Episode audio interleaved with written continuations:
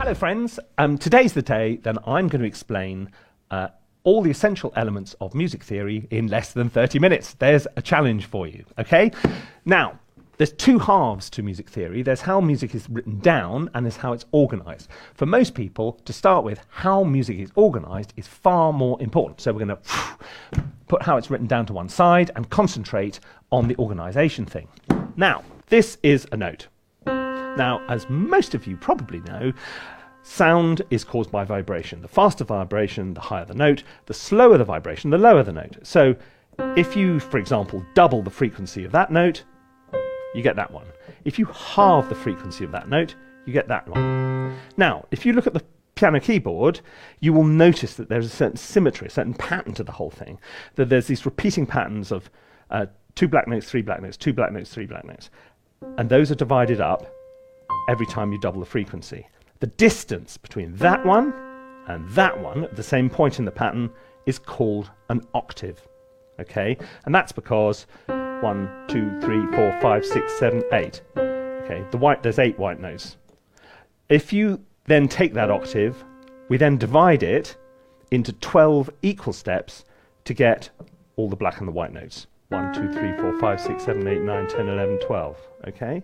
Now, the distance between any one note and the next note up or down is called, in the United States, a half step. That's half step. And in the United Kingdom, it's called a semitone. That's a semitone. Two half steps make a whole step, as you could probably work out. So if we go one, two, that to that is a whole step. That's a whole step in the United Kingdom, that's a tone. That's a tone. Okay, so half step, whole step, semitone, tone. Hang on, I can't go on talking about that note and this note. We need to start giving notes some names. And thanks to a, a 6th century Roman philosopher called Boethius, we can do that. He thought, what a wonderful idea. Allegedly, he was the first to come up with this, but he thought, what a great idea to give these uh, notes names, uh, which are letters. So that one is called A. Take a wild guess at what that one's called. B, exactly. C, D, E, F, G. Now, when we get back to A uh, to the um, octave, we call that one A again. A, B, C, D, E, F, G, A, B, C, D, E, F, G, etc. All the way up. So all these A's, all these are B's, all these are C's. Okay. Ah, what was that? Yes, the black notes. What are we going to call those? Okay, start on this one, go a half step up. What's that called? It's called G sharp. If you go up half step, that's G. Go up half step, you get G sharp. What happens if you go down? You get G flat. So you go half a step down, you get the flat note. Half a step up, you get the sharp note. That one's called D. Go up half a step, we get, correct, D sharp. Go down half a step, we get, correct, D flat. Ah, well spotted. What happens if we play A and go down half a step? A flat. Okay, fine. What happens if you play G and go up half a step? You get the same note, but it's called G sharp. So that note can be either G sharp or A flat. It's not actually that complicated to get your head around. It's like if you wanted to get to North Street and somebody said, How do you get there? You go, Oh, go down East Street and turn right. Or you might say, Ah, no, go up Church Street and turn left. You're getting to the same place, you're just getting there by different routes. And it's very similar. So half a step up um, from G to G sharp, half a step down from A to A flat, and G sharp and A flat turn out to be exactly the same note. So we know what an octave is, we know how it's divided up, and we know how to name notes. Next question What is a scale and why does it matter? That probably sounds hauntingly familiar to you. What are you listening to, though, when you're hearing that scale? What makes that sound like a major scale? The answer is it's the pattern of intervals. That's all a scale is. So if you play, starting anywhere on the keyboard, um, uh, intervals, you start on the bottom and you go whole step, whole step, half step, whole step, whole step, whole step, half step, it will sound like a major scale. Same in um, UK English, if you go tone, tone, semitone, tone, tone, tone, semitone, it is a that's what a major scale is. It's a pattern of intervals. Start on C, go up a whole step, another whole step, then a half step, then three more whole steps, one, two, three, and a half step. Whole step, whole step, half step, whole step, whole step, whole step, half step. Shoo! UK English. Okay, go up a tone, tone, semitone, tone, tone, tone, semitone. Start anywhere and it will sound in a different place, but it will still be recognizably a major scale. Start, for example, on G. Whole step, whole step, half step, whole step, whole step. Ah! Don't panic! We can't go to um, that F because we need to go up a whole step, so we have to go to F sharp and then fi- finish off with a half step there. So UK English, tone, tone, semitone, tone, tone, tone, semitone. So in order to play a scale of G major, we have to use an F sharp. And F sharp is what is known as the key signature of the scale of G major. In other words, you can't play G major without an F sharp. That is what key signatures are. Uh, they define what you need in order to be able to play that scale. Take another one, for example. Um, start on D, whole step, whole step to F sharp, half step, whole step, whole step, ah. Another whole step takes us to C sharp. So in order to play the scale of D major, we have to use an F sharp and a C sharp. So we have to use two sharps to play um, the scale of D major, and that means the key signature of D major has got two sharps in it, F sharp and C sharp. Simple as that. Okay? So far, so good. Now, you've probably heard of major and minor. What is all this major and minor stuff about? Well, they're just different scales and they're just different patterns of intervals. So we know that a major scale goes whole step, whole step, half step, whole step, whole step, whole step, half step, or tone, tone, semitone, tone, tone, tone, semitone. A minor scale just has a different pattern of um, intervals, which gives it its characteristic feeling. So starting on A, uh, let's go whole step, half step, whole step, whole step, half step, whole step. Then we're going to whole step, half step, whole step again, whole step, half step, whole step, and then a whole step. Okay? That is the natural minor scale. Let's do it in UK English. Start on A. Tone, semitone, tone. Tone, semitone, tone, tone. And if you started playing um, that sequence, a pattern of intervals, anywhere on the keyboard, you get a natural minor. Now, you may have noticed we, made, we managed to play that whole natural minor scale without using any black notes. Okay, so it has the A minor has the same key signature as C major. They're like sort of non identical twins, and they're known. So A minor is the relative minor of C major. They're sort of locked together because they share the same key signature, and therefore they sort of share the same scale. So far, so good.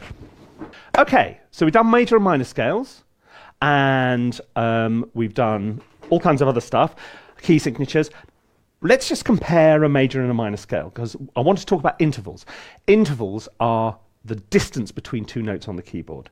So from there to there is an interval, from there to there is an interval. So if we play C major scale, okay, if I then play C natural minor, going whole step, half step, whole step, whole step, half step, whole step, whole step, you'll notice first of all, just concentrate on the first three notes, okay, and the major scale it goes in the minor scale, it goes. So, what are we going to call the interval between that note and that note? That, that to that is called a major third because if you go up the major scale, one, two, three, three notes, you get to that note. If you've got the minor scale, you get to that note, and the distance between that note and that note is called a minor third. Okay, so a major third is made up of you go up effectively four half steps. Look, you go one, two, three, four. And if you go to a minor third, it's three half steps one, two, three. Now, but when we get beyond the third, four and five are the same in both major and minor. And that's why those intervals That's a fourth. It's called a perfect fourth because it's the same in both major and minor. And that one is a perfect fifth because it's the same in major and minor. And then you get mi- then you get major and minor thirds and sevenths, uh, sixths and sevenths as well. So, but that is a minor third. That's a major third. This is important because the next thing we're talking about is chords. Chords are simply playing sort of more than one note uh, at a time. An interval is normally two notes and a chord is normally three or more. So if we start on the first note of the scale, the root, that's C, now try playing, try this at home if you haven't done it already, the third and the fifth note of the scale. So one, two, three, four, five. Okay? So play one, skip one, play one, skip one, play one. And what you get is a three note chord called a triad. And that triad is known as C major because it's the chord formed on C and it's a major chord because the distance between the root and the middle note is a major third. Now, if we go up one note, what's the distance between that one and that? It's not a major third, it's a minor third. So that is D minor. Okay? C major, D minor. And if you look, okay, so we're going one, two, three, four semitones or half steps up, and you get a major third. You build that into a chord and you get a major chord. Start on D, you only go up one, two, three semitones. So you get a minor third is the interval there. So you get a minor chord. So the pattern in a major scale, you can form a triad on each degree of the scale. So that's chord one, chord two, chord three, chord four, chord five. Okay. Um, so that's how chord one, chord five, chord six, chord four. C major, that's G, that's a chord of G major, then go up to A minor, which is chord 6 because it's the sixth note of the scale, and that's chord 4 because it's on the fourth note of the scale. There's a wonderful diagram which brings this all together. This may make your brain explode, but I'm going to do it anyway. Here is a fantastic diagram which explains how all this relates to each other. Um, you'll need to look at it for a bit because it, ta- it, takes a little while to get your head around. But look, right at the top there um, is uh, the, uh, is C. Now, as we know, you can play a C major scale without any black notes. There's no accidentals in it. There's so there's no no sharps or flats. If you go up to the fifth note of the scale, okay, you get to G. Now, when we try and play a major scale based on G, as we explained before, we have to use one sharp. If you go up to the fifth note of the scale of G, you end up on D. Now we play a major scale. You have to use both F sharp and C sharp. Every time you go up a fifth, you have to add a sharp to the key signature. In all, and it's just down to that pattern of intervals we were talking about before. So every time you go one uh, tick round to clockwise. So it starts on C with no um, sharps, goes to G with one sharp, goes to D with two sharps, goes to A with three sharps, goes to E with four sharps. Now, what about going down? If we start on C and go to the left anti-clockwise, we go down a fifth, we end up on F. Now, to make a, a scale of F, we go tone, tone, semitone, and this time, we're going to call that B flat, not A sharp. So if you go to the left, you're going to the flat side. And every time you go one step to the left, you add a flat. So F major has one flat in it. B flat, which is the next one to the right, has two flats in it. E flat has three flats in it. Now, the closer two things are um, in the circle of fifths like this, the more closely they are uh, related. You can add another circle to the circle of fifths, which is inside, which is all the uh, re- relative minors. So you can see how those relative minors, those are the minor scales with the same key signature as the major scale. Okay, so C major has no sharps or flats, A minor has no sharps or flats. G major has one sharp, E minor has one sharp. Okay?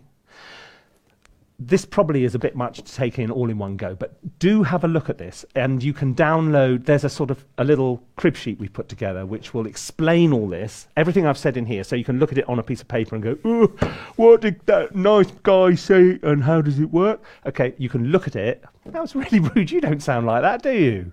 No, of course you don't. I'm sorry. Um, but it will allow you to work stuff out. And I hope you find that useful and interesting. It has been a pretty lightning tour of music theory. Um, it hasn't even really taken 30 minutes, has it? Um, but I hope for those of you who don't have any music theory at all, it just starts to give you some insight into the sort of the way it's organized and the logic behind it and how actually it's not rocket science. It's just a matter of understanding how these things go together. And suddenly, hopefully, everything will make a lot more sense to you. Jolly good. If you've enjoyed this, please remember to subscribe to this um, channel because we do lots of uh, cool and wacky stuff. We write lots of music, we review some gear, we, and we do sort of bits of music theory and things like this. And if you want um, the download, which is underneath this, then just click the button, uh, give us your email address, and we'll whoom, send you um, a, a, download link so that you can download our um, quick start guide to music theory. Anyway, from me, Guy Michelmore, thank you very much indeed for your company, and I look forward to seeing you again very soon. Cheerio.